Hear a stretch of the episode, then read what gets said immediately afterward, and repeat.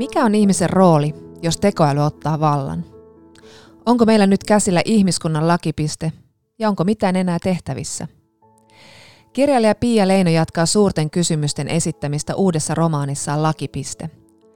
Kustantamme S tässä liiketoimintapäällikkö Inge Ruotanen puolestaan kertoo, miten kirjat saadaan löytämään lukijansa. Entä ovatko vuosien huhut kirjan kuolemasta suuresti liioiteltuja? Tämä on Kirjalliset ystävät podcastin uusi jakso ja minä olen toimittaja Jonna Tapanainen. Kirjailija ja toimittaja Pia Leino on tutkinut Suomen lähitulevaisuutta jo kolmen romaanin verran.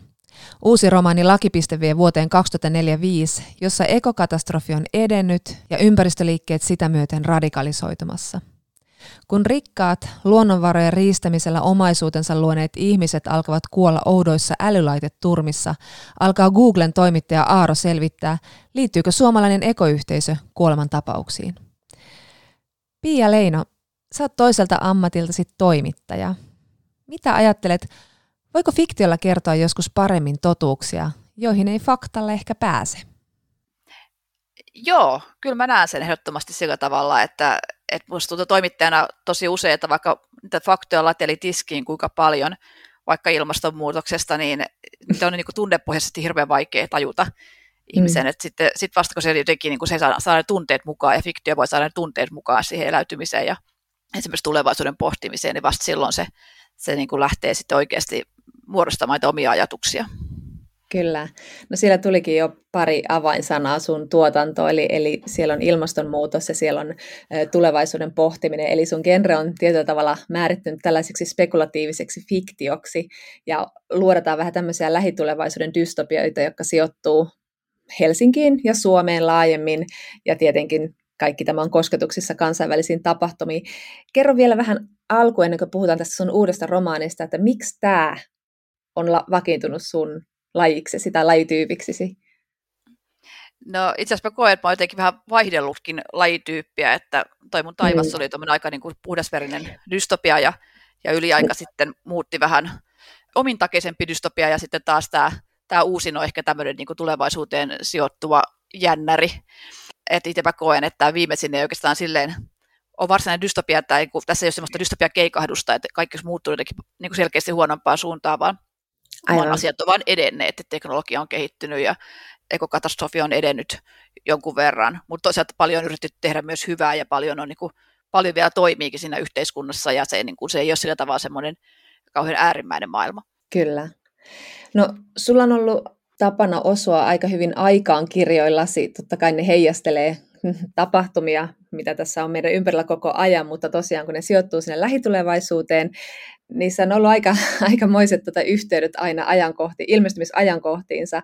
Esimerkiksi just mainitsemasi tämän trilogian aloittanut Taivas, niin siinä me nähdään Suomi, joka on käpertynyt hyvin sisäänpäin, kun, kun ollaan niin kuin sisällyssodan seurauksena jakauduttu ja Suomea johtaa tämmöinen kansallismielinen fundamentalisti hallitus. Ja tämä kuvasi hyvin sitä polarisoitunutta ilmapiiriä vuoden 2015 pakolaiskriisin jälkeen, mutta sitten tässä seuraavassa romaanissa se yliaika Suomen kantokykyä koettelee.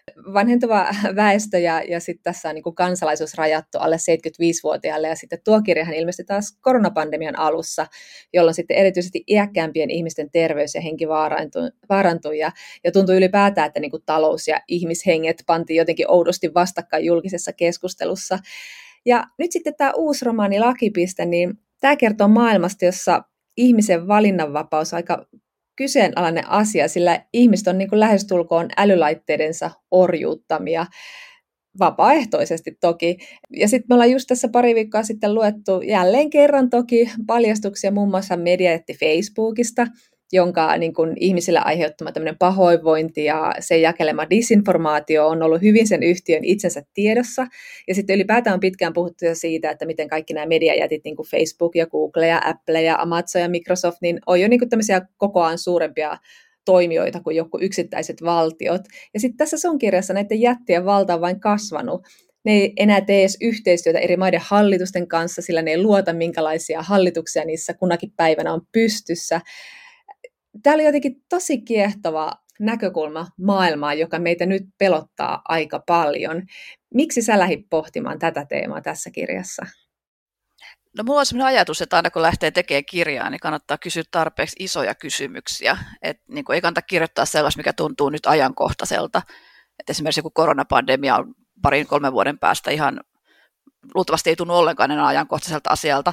Mm. Mutta se, mut sen sijaan tavallaan, jos kysyy sellaisia juttuja, mitkä on niin kuin todella niin kuin tässä ajassa olevia valtavia semmoisia megatrendejä, esimerkiksi mm. vaikka tekno, teknologian ja ihmisen suhde, että miten se kehittyy, ja niin, tota, niin, niin siitä pystyy ammentamaan sellaisia kysymyksiä, mitkä tavallaan nousee uudestaan ja uudestaan, tai niin kuin yliajassa on tämä, että miten, miten tavallaan niin kuin, tämä meidän taloususko ja, ja mm. talouskasvu niin, niin kuin vaatimus, niin miten se sitten toimii inhimillisyyden kanssa, vai toimiiko se ollenkaan, ja miten ne tavallaan asettuu vastakkain. Ja se on minusta semmoinen iso kysymys, mikä vaikka ei ennustaskaan koronapandemian syntymistä ja tämän keskustelun aktivoitumista just nyt, niin sitä voi mm. ennustaa, että se nousee uudestaan ja uudestaan, kun väestö ikääntyy niin, ja, ja muissakin yhteyksissä. Sitten kun miettii teknologiaa, niin mä mietin sitä, että mitä ihmiset voi siitä niinku haluta. Että mm. et mehän voidaan teknologialla pitkällä aikavälillä toteuttaa ihan kaikki mahdollinen, mutta jostain syystä jotain lentäviä autoja ei ole, mm. ei ole tullut, koska tavallaan se, että me saataisiin kaikki tienpinta johonkin muuhun käyttöön, niin se ei ole niin tuntunut ihmistä tarpeellisille. Et sen sijaan mä uskon, että tekniset innovaatiot tulee olla sellaisia, mitkä niin pystyy tarjoaa ihmiselle sellaista, sellaista, mitä hän tunneperäisesti nimenomaan haluaa, niin kuin taivas ne tarjoaa täydellistä mm. viihdettä ja Ylajassa mm. tarjotaan täydellisiä ystäviä ja, ja tosta, tässä tota, niin, lakipisteessä ehkä tarjotaan sitten semmoista, siinäkin esitellään tosi monenlaisia erilaisia tämmöisiä ikään kuin nautinto- ja hyvinvointi, innovaatioita, mitkä ikään kuin on tehty helpottaa ihmisten elämää, mutta käytännössä sitten voi myös niin orjuttaa heitä jollain tavalla ja tätä, tällaista todellisuutta vastaan sitten kapinoivat erilaiset omavaraiset ekoyhteisöt, kuten tässä esiintyvä Tammilaakson ekoyhteisö, jonne sitten tämä sinun kirjasi päähenkilö, Googlen toimittaja Aaro lähtee jäseneksi, mutta todellisuudessa juttukeikalle. Ja samalla hän kuitenkin niin kuin lähtee etsimään yhteisöä, sillä hän on just tämmöinen ihminen, joka on niin kuin tavallaan räätälöinyt mielihyviä palvelevat sovellukset ympärilleen ja sitten tuntee itsensä aika yksinäisiksi ja eristäytyneeksi, ja sitten tässä ekoyhteisössä on jotain semmoista vastustamatonta yhteisöllisyyttä, joka häntä kiehtoo ja vetää sinne puoleensa. Ja, ja, tota, ja ylipäätään sä oot tutkinut tätä aikaisemminkin, että tällaista että ihmistä osana yhteisöä ja suurempaa kokonaisuutta, koska siis niin kun, tässä niin kun nämä tämmöiset omat verkkotodellisuudet estää semmoisen jaetun todellisuuden, niin kuin sä kirjoitat tässä. Ja toisaalta niin kuin yhteistyöhän on ollut niin kuin ihmislajin menestyksen tae. Miksi tämä on semmoinen teema, joka sua kiinnostaa? No joo, kyllä musta tuntuu, että jotenkin tämä meidän nykyaikainen elämäntapa, missä ensinnäkin niin asutaan aika yksin tosi usein mm. pienissä asunnoissa ja sitten tavallaan nämä niin kuin erilaiset teknologiset laitteet mahdollistaa sen, että me pystytään niin kuin fyysisesti etäällä toisista. Mm. Niin se, se on niin kuin omiaan luomaan tai niin kuin rikkomaan jotain sellaista, mikä on siis todella syvästi inhimillistä ja tärkeää. Ja just nyt korona-aikaa mä oon miettinyt sitä, että esimerkiksi vaikka Espanjan taudin aikaa sata vuotta sitten, niin ei olisi voitu tehdä tällaista. Ihmisiä olisi voitu tunkea koteihinsa, koska niin kuin ne olisi alkanut kapinoimaan tai se olisi tullut hulluksi, mm. ää, että jos ei niitä älylaitteita olisi ollut. Että tavallaan se älylaite mahdollistaa se, että me pysytään ikään kuin hengissä, että me pystytään jotenkin viihdyttämään itse, me pystytään jotenkin kommunikoimaan, mutta kuitenkin siitä kommunikaatiosta – putoo pois valtavasti asioita, ilmeitä ja eleitä ja tuoksuja ja, ja semmoista niin kuin luontevaa yhdessäoloa, mikä mun mielestä jotenkin on se elä, elämän suola. Ja musta että me on ehkä alettu ymmärtääkin sitä nyt paremmin sitten koronan jälkimainingeissa, että kommunikaatiossa ei ole kysymys niinkään sanoista, vaan siitä, että ollaan, ollaan aidosti yhdessä. Tätä mä niin ennustin jo silloin, kun mä kirjoittaa taivasta, että näin tulee käymään tavallaan tämmöinen yksinäistymisen prosessi, ja jotenkin mm. musta oli kammottavaa, kun tajus, että nyt se itse asiassa lähti tosi kova vauhtia vyörymään sitten. Kyllä, ja sitten nytkin kun on ilmestynyt tämmöisiä kouluterveyskyselyjä, joissa niin kuin nähdään, miten vaikkapa nuorten yksinäisyys ja pahoinvointi on noussut ihan hälyttävästi, ja sitten sulla tässä niin kuin kirjassa myös kuvataan sitä, miten niin kuin tavallaan perheet on eriytynyt, että ensin tuli se ydinperheyksikkö, joka kerääntyi sen, sen yhden takkatulen, eli television ääreen, ja sitten tuli kaikille ne omat takkatulet, ja sitten ne eriytyi sinne omiin kupliinsa, ja sitten edes perheyksikkö ei enää kohtaa itseään, ja sitten nythän tietysti paljon pohditaankin tätä, että missä, mikä on muna ja kana, ja missä on syy, onko tässä yksi syy siihen nuorten pahoinvointiin, ettei he enää tule nähdyksi ja kuulluksi ja kosketetuksi vaikka ihan ihmisinä. Joo, siis kyllä niin itsekin kun on lapsia ja tajuu, että miten helposti se menee siihen, että jokainen perheenjäsen katsoo niin kuin omaa ruutuaan. Mm. Ja se, että vaikka niin kuin munkin nuoruudessa katsottiin ruutuja, niin sitten katsottiin sitä samaa ruutua, niin siinä on jotain syvästi erilaista, että kuitenkin jaetaan sama kokemus, vaikka sitä hirveästi puhuttaskaan. Kyllä. Että tavallaan sitten niin yksinä, yksinäisen ruutujen ääressä kasvaa yksinäisiä ihmisiä, niin kuin tämä joku Tammilakson johtohahmo siinä toteaa. Juuri näin. No tässä Tammilaaksossa tosiaan Aaro lähtee tähän yhteisöön, koska saa vinkin Googlen pomolta, että kyseisessä ekoyhteisössä saattaa olla tämmöinen vaarallinen ekoterroristi, joka sitten suunnittelee ja toteuttaa Suomessa ja myös maailmalla tämmöisiin niin rikkaisiin kohdistuvia etämurhia. Ja toteuttajana on usein niin kuin ihmistä ympäröivä tekoäly, joka alkaakin toimimaan toisin kuin odotetaan. Mutta täytyy nyt kielikeskellä suuta puhua tästä kirjasta, etten liikaa paljasta, koska tässä on myös mm. niin kuin kaikenlaisia käänteitä. Mutta nämä iskut on niin kuin mitä mielikuvituksellisimpia, mutta siis niin mahdollisen tuntuisia, että ne tuntuu todella paljon kylmäävämmiltä kuin joku vaikkapa sarjamurha ja perus Nordic nuorissa. Ja mm. mietin, että millaista taustatyötä sä teet vaikkapa tätä kirjaa varten, millä tavalla sä ruokit sun mielikuvitustasi kehittelemään vaikkapa tällaisia näitä kammottavia etämurhia, mitä tässä tapahtuu? No siis mä luen aika paljon tietokirjoja, siis niin kuin tulevaisuus, tulevaisuuden tutkimusta ja erilaista teknologian kehityksestä ja mä koen, että se taustatyö, niin se ei ole pelkästään sitä, että siihen saa niin kuin uskottavia yksityiskohtia, vaan se on myös sellainen suuri ideoinnin apu. Mm. Mutta kyllä sitten niin kuin mulla on semmoiset omat, omat tyylini, että mä yritän niin kuin aina ideoida sille muualla kuin tietokoneen ääressä, että kävelen mm. koiran kanssa ja siis niin kuin liikkeessä ja, ja joskus saatoin kysyä kavereiltakin, että tarvitsin tämmöisen tämmöisen kohtauksen, tulisiko teille mitään mieleen ja että esimerkiksi tämä safa, safarikohtaus, mikä siinä on, niin se, sen heitti eräs ystäväni, kun mä olin sanonut, että minkä tyyppistä mä kaipaisin, ja se, mä innostuin siitä. Se oli jotenkin hauska, tai kyllä kauhea, mutta siis on tavallaan hauska. Kyllä, kyllä. Sitä ei ole tullut ajatelleeksi, minkälaisia kaikenlaisia uhkeista voi ollakin. Se on, tota, ja sitten tässä on ylipäätään niin tämä maailma, tässä maailmassa eletään siis ekokatastrofin aikakautta tietyllä tavalla, että, että kuten sanoit, niin asioita tehdään ja tai, sitä vastaan taistellaan edelleen niin kuin ilmastokriisiä. Vaikkapa esimerkiksi Ruotsissa on lentäminen kielletty ja puuvilla korvattu nokkosille ja Suomessakin on niin kuin näitä ekoyhteisöjä, jotka esimerkiksi, esimerkiksi synnytyslakkoilevat. Mutta Brasilian sademetsistä ei ole juuri mitään jäljellä, Maledivit on uponnut ja maailmalla on perustettu tämmöisiä rikkaimmalle prosentille tarkoitettuja turvasatamia, tällaisia kelluvia saaria, että köyhät sitten saavat sinnitellä siellä ilmastokriisin muuttamassa maailmassa, miten pystyvät, mutta mikä on sun mielestä tärkeää niin kuin sulle luoda semmoinen uskottava maailma, maailmankuva, kun tämäkin on vuodessa 2045, ja sitten nyt me luetaan aikamoisia madonlukuja vaikka IPCC näistä raporteista liittyen siihen, että kuinka paljon meillä on oikeasti aikaa pitää tämä maailma tällaisena, että miten, miten sä niin käsittelet tätä ekokatastrofia tällaisessa kirjassa?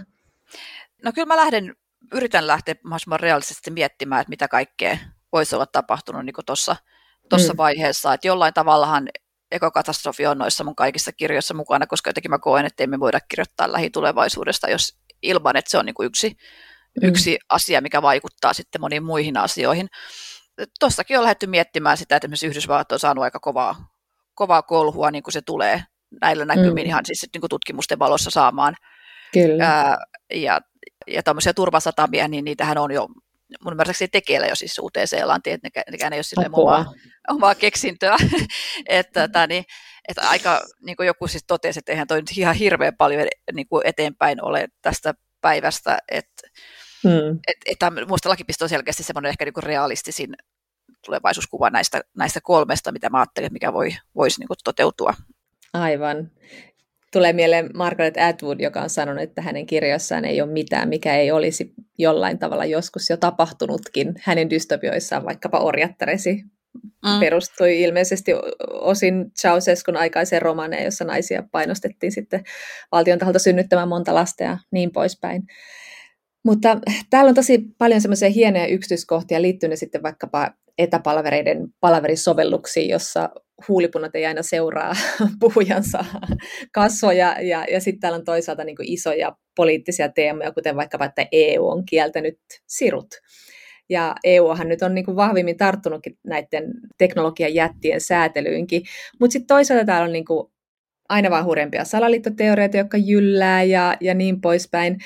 Sitten tässä on jotain semmoista liikuttavaa siinä, että ihminen on toisaalta niin kuin hyvässä ja pahassa aika ennallaan. On just näitä tämmöisiä niin kuin kuluttajia, jotka miettii vain asuntojensa neljöitä ja kesämökkejä ja verhoja ja muuta vastaavaa ja te- elää vain tehdäkseen rahaa, että voi sitten hankkia niitä verhoja ja keittiön kaappeja. Mutta sitten täällä on niinku ihmisiä, jotka katsoo edelleen frendejä ja liikuttuu kesän ensimmäistä mansikoista ja pakenee metsään turvaan, rauhaan, mitä suomalainen tuntuu tekevän aina. Ja ylipäätään tässä nyt kaivataan sellaista tietynlaista yksinkertaista analogista maailmaa, niin kuin pankkeja ja puhelinkoppeja ja tällaista onko se niin kuin normaali reaktio tai niin kuin nostalgia ihmiselle tällaisessa ajassa, joka muuttuu niin koko ajan paljon nopeammin? Joo, kyllä mä näen, että, niin kuin, että ylipäänsä kaikenlaisissa maailmoissa on, on erilaisia ihmisiä, että tässäkin on toisaalta sellaisia ihmisiä, jotka on eri, erinomaisesti kokee sopeutuneensa tähän niin kuin teknologia keskeiseen mm. elämäntapaan ja sitten sellaisia ihmisiä, jotka kaipaa jotain täysin muuta ja just nämä Tammilaakson ekoyhteisöihmiset niin lähtee hakemaan tavallaan se toista vaihtoehtoa sille kieltäytymällä ruuduista lähestulkoon kokonaan. Ja niin kuin yksi heistä toteaakin, että se ei ole tarkoitus niin kuin etsiä kauniimpaa maailmaa, vaan se maailmaa, mikä on totta. Mm. Et se, tota, et kyllä mä näen, että ihmisessä on tosi niin kuin, samat tarpeet, yhteenkuuluvuuden tarpeet ja sitten sellaisen niin kuin, toden tarpeet, ikään kuin sellaisen, no, esimerkiksi luoto pystyy antamaan sellaisia tosia elämyksiä, jotka ei välttämättä ole niin, kuin niin mielettömiä kuin jotkut hienoimmat elokuvat tai muut, mutta jotka sitten jotenkin antaa semmoista hiljasta, hidasta tyydytystä.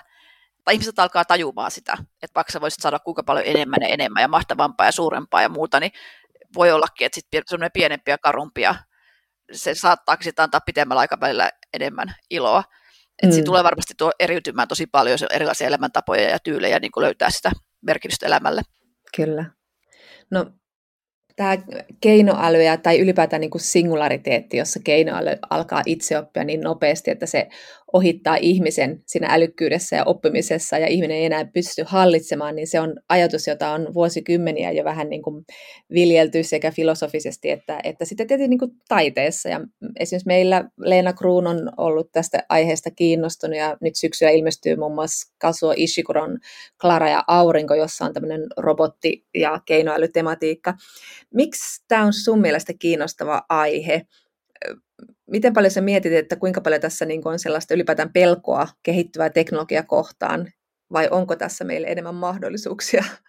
No sanotaan, että siis tavallaan tekoälyhän on sinänsä ihan valtavan kiinnostava aihe siinä mielessä, ainakin itselle, että se niin kuin, kun meille on syntymässä selkeästi niin kuin uusi laji, joka ajattelee älykkäästi, mutta kuitenkin eri tavalla kuin ihminen, niin se pakottaa mm. meidät kysymään, että mitä, mitä ihmisyys oikeasti on, että mikä, mm. mikä meitä sitten erottaa tästä niin kuin tekoälystä ja, ja tota, niin mitä, mitä asioita me halutaan vaalia sitten semmoisessa maailmassa, jossa tekoäly pystyy tekemään mm. monia asioita paljon tehokkaammin ja, ja, ja viemään siis esimerkiksi palkoulustyöpaikoistakin niin kuin ison osan viemään esimerkiksi lääkärin töitä ja, ja toimittajan töitä ja muita.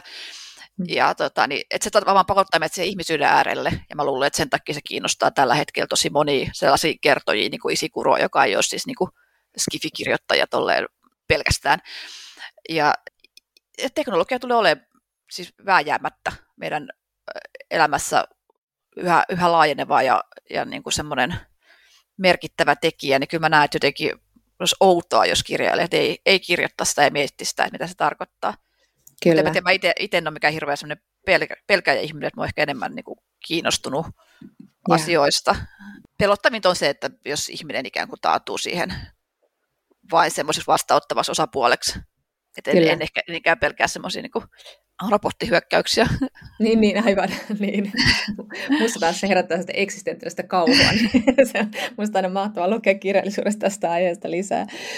Ja sitten tämä kysyy tavallaan tämän keinoälyn kautta myös sitä, että mikä sitten on se ihmisyys, mistä ihmisyys muodostuu, onko se valinnanvapaudesta vai jostain mystisestä sielusta. Ja niin kuin sanoit, että tämä, paitsi että se keinoäly vie just sitä virkaa ihmiseltä ihan niin kuin konkreettisesti töissä. Tässä on yksi mainio hahmo, joka, joka on lopettanut työnsä tuomarina, koska hän on huomannut, että ei hänellä ollut sanakaan lisättävää kollegana toiminen keinoälyn tuomiolauselmiin.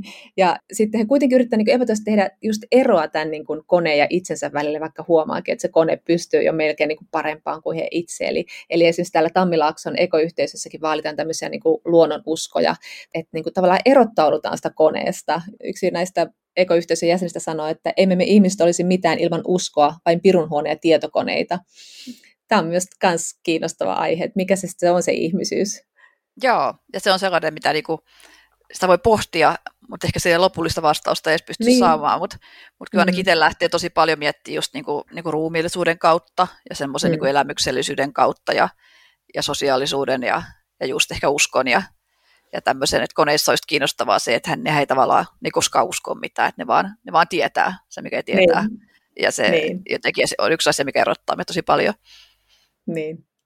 Mutta sitten tässä on myös tätä ajatusta, että, että voisiko sillä keinoälylläkin olla oma mieli, että jos se vain, niin kuin, voiko sitä tulla sellainen moraalinen olento, jos sitä vain ruokitaan tarpeeksi tasapuolisella tiedolla, eikä vaikkapa niin semmoisella yksipuolisella aggressiivisella informaatiolla.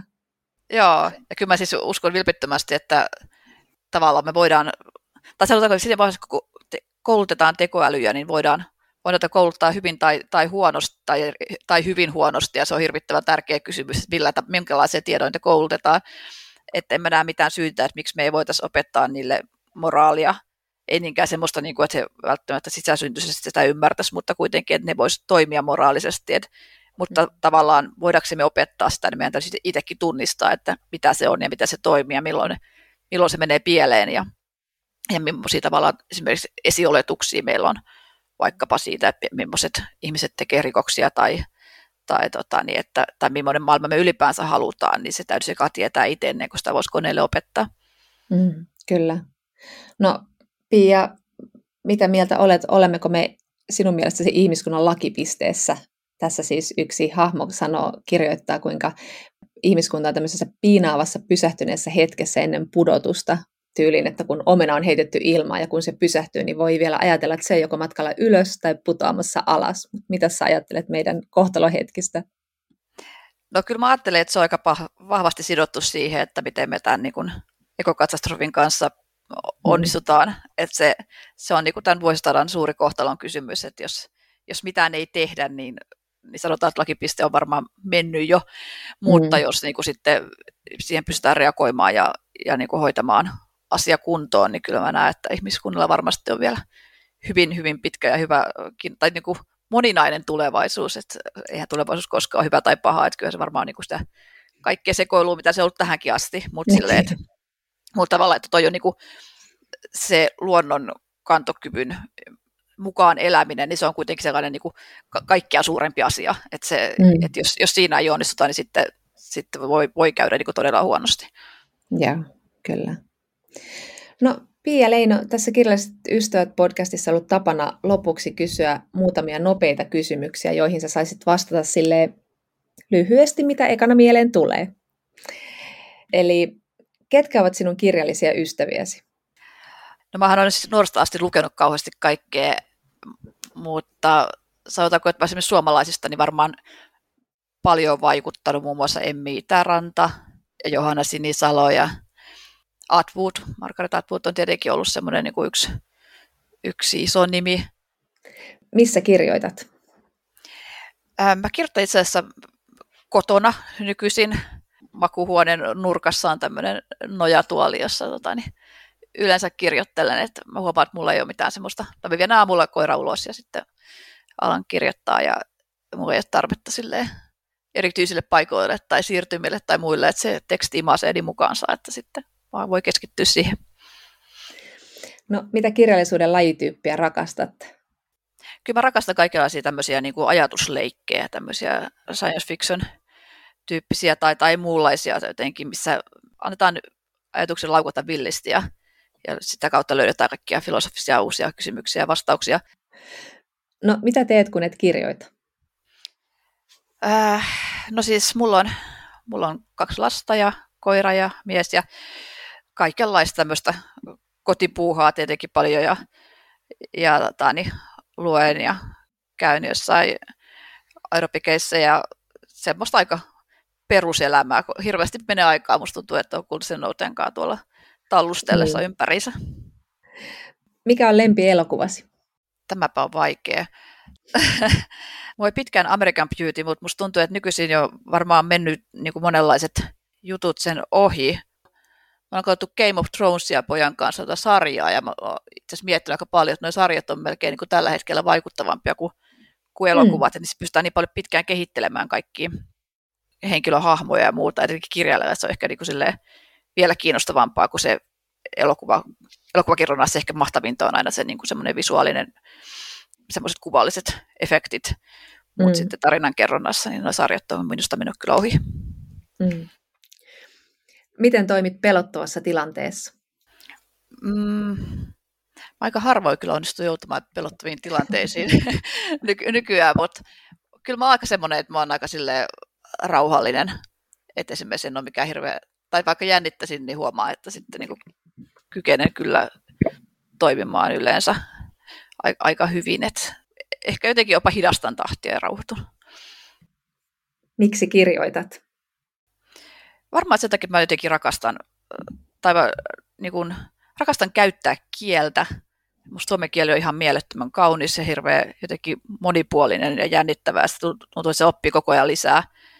Et mäkin olen kirjoittanut koko urani niin kuin toimittajana ja sitten sen jälkeen kirjailijana ja silti musta tuntuu, että mä koko ajan innostunut jostain uusista jutuista tai sille tajuan, tajuan siitä uusia juttuja.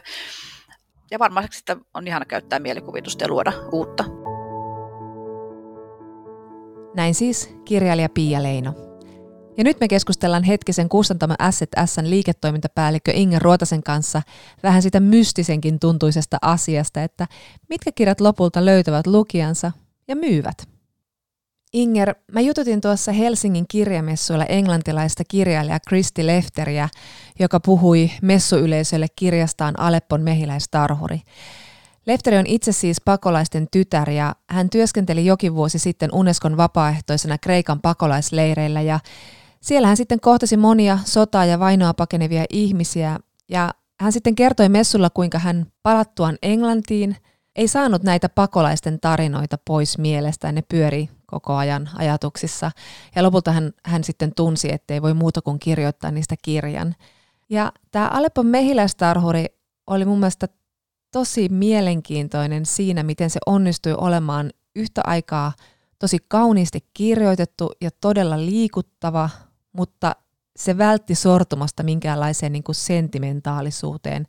Ja se on myös arvokas teos, koska se näyttää, että tällaisten tilastojen ja graafien ja, ja lukujen takana on aina kysymys yksittäisistä traumatisoituneista ihmisistä. Ja tästä raskasta aiheesta huolimatta tämä Christy Lefterin kirja on vedonnut moniin. Siitä nimittäin tuli ihan kansainvälinen bestseller. Mutta se ei tietenkään automaattisesti tarkoita sitä, että kirja myy Suomessa hyvin. Inger Ruotanen, kerro, mitkä kaikki asiat siivittää meillä kirjaa menestykseen? Onko esimerkiksi tämmöinen esiintyminen Helsingin kirjamessuilla kuinka tärkeää sitten lopulta? Kyllähän kaikki näkyvyys siivittää myyntiä enemmän tai vähemmän. Se on ehkä muuttunut myös viime vuosien aikana, että jos joku lehtimainos saattoi ennen auttaa paljon, niin se ei ehkä ole niin enää. Mutta edelleen Aha. hyvät arviot on, on tapa, jolla siivittää myyntiä. Sitten tietenkin markkinointi, mutta ei välttämättä suurikaan markkinointitempaus auta, jos ei lukijat itse vakuutu siitä, että tämä kirja on hyvä. Et, et ei, voi, ei voi huijata myöskään markkinoinnin avulla, että ehkä sen kerran voi tehdä, mutta ei toiste. Aivan. Mm, yksi semmoinen genre tai äh, kirjallisuus, joka on aika moinen myyntivaltti ollut monelle kustantamolle, on tietysti perinteisesti ollut mm. dekkarit. Ja kustantamo S tässä on julkaissut esimerkiksi ruotsalaispari Silla ja Rolf Börlinin kirjoja, ja uusin on nimeltään Jäätynyt kulta, ja se on kuudes tässä Tom Stiltonista ja Olivia Rönningistä kertovassa mm. sarjassa. Mutta tämä genre on tosi kilpailtu genre myös. Ketkä siellä pärjää? Ketä ostetaan? Niin, se onkin kinkkisempi kysymys. Näitä dekkarista on aivan älyttömän paljon ja ruotsalaisdekkarista on mielestäni vielä enemmän kuin älyttömän paljon, että, että kyllähän niitä meilläkin aivan. kaupataan myös uusia tekijöitä ja aina ylistävin sanakääntein. Berlindit eloaa musta siinä, että ne jo heti siitä ensimmäisestä kirjasta, niin, niin mä olin sitä miestä ja monen muu meidän kustantamusta kanssa, että, että tässä on jotain omaa, eikä vaan siinä, että no päähenkilöitä on joka lähtöön, siinä ei ole vaan, vaan se vaan myös tämä, että niillä on aina semmoinen oikeasti ajankohtainen yhteiskunnallinen asia, jonka ne jollain tavalla nostaa näihin dekkareihin. Ja kun ne on miettinyt, miten ne itse, kun ne on hyvin mm. tiedostavia molemmat sekä sillä että Rolf ja, ja todella mukava pariskunta ja, ja näin. Ja, ja huolestuneita monesta asiasta, niin ne ennen joka kirjaa ne miettii, että mikä, tai siis millä tavalla he voivat nostaa tämmöisiä ajankohtaisia asioita kirjojen kautta esille koska mä uskon kyllä, että kaunokirjallisuuden kautta niin pystyy nostamaan tämmöisiä aiheita keskustelun aiheiksi. Kuten esimerkiksi Aleppon mehiläistarhureissa, ei Syyrian pakolaisista ole mielestäni, ei ole kirjoitettu juuri mitään, eikä ole puhuttu, että me nähdään vaan ne uutislähetykset. Niin senkin mm, takia mm. minusta tuo Aleppo on todella tärkeä kirja. Ja Berlindit, niin esimerkiksi tässä uusimmassa, niin, niin ne tykkää todella paljon perhokalastuksesta molemmat ja, ja ne käy joka vuosi Pohjois-Ruotsissa kalastamassa ja siellä ne on huomannut läpi vuosien, että nämä jäätiköt ne sulaa enemmän ja enemmän joka vuosi. Että siellä näkyy ihan selkeästi tämä ilmastonmuutos. Niin se on ehkä pohjana kertomuksella, kun sulavan jäätikön alta löytyy ruumis. Ja siitä se lähtee tämä tarina. Siinä on muutakin ajankohtaisuuksia, mutta paljon huomaa tässä kirjassa myös, että miten se ilmasto on vaikuttanut siihen pohjoisen luontoon. Aivan. Ja ehkä just tuollaisella tunteiden herättämisellä sit voidaan myös havahduttaa ihmisiä tiettyihin yhteiskunnallisiin mm. epäkohtiin, jotka sitten voi saada, vaikka jäädä niin kuin lehtijuttua lukiessa ihan niin kuin, kuitenkin aika etäiseksi asiaksi, että taas tästä ilmastonmuutoksesta. Niin, mutta tässä sen näkee ihan käytännössä. Ja, ja sama juttu, että heillä on, Just niin. on seuraava kirja, joka on, me käännetään ensi vuonna, niin, niin siinä ne ovat nostaneet tämän koronan teemaksi ja siitä, miten näitä rokotekilpailutuksia on käytetty väärin, tai että joku pystyy hyödyntämään myös rikollisessa toiminnassa. Se on se pääjuoni siinä seuraavassa. Joo, todella, mä tykkään todella paljon Silla ja Rolfin kirjoista, ja niistähän on tehty myös TV-sarja niistä ekoista kahdesta, ja ruotsalaiset kyllä osaa tämän genren, ja sen näkee myös näissä kirjoissa että cliffhangerit on hallinnassa ja, ja sitten tämä, tässä on jotenkin tämmöinen kuvauksellisuus kanssa, että pään sisällä näkee hyvin, missä liikutaan ja tämmöistä. Mitä ajattelet, että onko heillä jo tavallaan saan paalutettu asema, että kuinka uskollisia suomalaiset sitten on jollekin niin kuin dekkarisarjalle, vai pitääkö joka kerta löytää se uusi yleisö? No, ehkä siellä nyt on jo nimi muistissa, että se vetää jo sillä, mutta... Mm, mutta no, Miten sä näet niin, tämän myymisen? No, no jokaisen uuden osan myötä niin varmasti uudet ihmiset löytävät tämän kaksikon ja, ja sitten samalla varsinkin äänikirjapalveluissa huomaa, että kuusi osa ilmestyy, niin sitten vanhojen osien kuuntelu lisääntyy. Ja se me ollaan tämän jäätyneen kullan kanssa Aivan. huomattu tänä syksynä. Taas on, on aloitettu siitä ekasta nousuvedestä ja ruvettu kuuntelemaan Just koko niin. sarjaa. Että kär, kärjessä on sitten jäätynyt kulta ja se ensimmäinen osa ensi kuussa se voi olla se, että kärjessä on jäätynyt kulta ja se toinen osa, että sitten ihmiset alkaa kuuntelemaan niitä kaikkia sitten uudestaan. Ja kun sarjan vaan saa lyömään läpi, niin kyllä sitä sitten kuunnellaan, kun tulee uusi. Ja kun kirjailijuus on tuttu, niin sitten kun tulee uusi kirja, niin sitä ostetaan ja kuunnellaan. Ja Inger, äh, sä oot työskennellyt ennen STS myös akateemisessa ja sä oot ollut alalla kohta 30 mm. vuotta ja tällä kirja-alalla on tietysti tapahtunut hirveästi kaikkia muutoksia, niin miltä ne näyttää sun näkökulmasta? Kuinka haastavia ne on ja kuinka innostavia ne on? Tai ootko ollut joskus huolissasi, että mitä tapahtuu? Mä muistan silloin, kun mä tulin alalle, niin e-kirja teki tuloaan ja siitä puhuttiin monta vuotta siitä, että e-kirja tulee ja, ja tappaa painetut kirjat mutta eihän se ole vielä tappanut painettua kirjaa. Ja sitten tuli äänikirjat ja mietittiin, että no nyt no ei, äänikirja ei kyllä voi nousta semmoiseen asemaan tänä päivänä on, mutta kyllähän se vaan voi. Mutta ei sekään ole vielä tappanut painettua kirjaa. Että, että niin. Kyllä mä uskon, että tämä painettu kirja edelleen pysyy, koska niin moni kuitenkin haluaa pitää kirjaa kädessään, kun lukee. Ja nyt kirjamessuilla me huomattiin, että että tuli tosi moni ihminen nostamaan jonkun meidän kirjoista, että, että mä kuuntelen tämän, mutta mä haluan myös omistaa tämän itse. huolissaan voi ehkä olla siitä, että tämä hinnoittelu muuttuu, tai kun siirrytään enemmän äänikirjojen puolelle, niin, niin tuleehan se kirjailijoiden ja myös kustantamon osuus pienemään, koska, pienenemään, koska äänikirjasta saadaan niin paljon vähemmän euroja sisään. Että kyllä tämä on, siis kirjailijoille mm. tämä on mm. tietenkin hankala ja onhan se kustantamoillekin, koska kyllähän näiden kirjan tekeminen mm. maksaa yhtä paljon joka tapauksessa. Niin. Mutta kyllähän minä edelleen uskon kirjan elämään. Ja... No mitä sä ajattelet, miten sun työ on vaikuttanut sun lukemiseen ja toisinpäin? Lukuintoa se ei ole vielä ei, kuitenkaan. Että se työllä... muuttaa tätä Joo. lukua. No nyt kun me, nyt tällä hetkellä me valmistaudutaan kevätkirjojen ennakkomyyntiin, niin nythän mä oon koko syksyn lukenut sitten meidän tulevan kevään kirjoja. Ja sitten kun mm. lukee meidän omia kirjoja, niin niin silloinhan koko ajan aivot raksuttaa, että no miten mä tämän esittelen ja mikä on tämän pääpointti. Ja, ja jos mä haastattelen tätä kirjailijaa joskus, niin mitä mä siltä kysyn. niin siinä on kuitenkin tämä työmoodi päällä koko ajan, mutta sitten kun mä luen lomilla, mä luen huvikseni esimerkiksi paljon dekkareita, niin sitten on ihanaa vaan saada vaan istua tai maata ja nauttia siitä juonesta ja siitä kirjasta. Niin siinä on, mä, mä työluen ja sitten mä hupi luen, miten sen nyt sanoisi.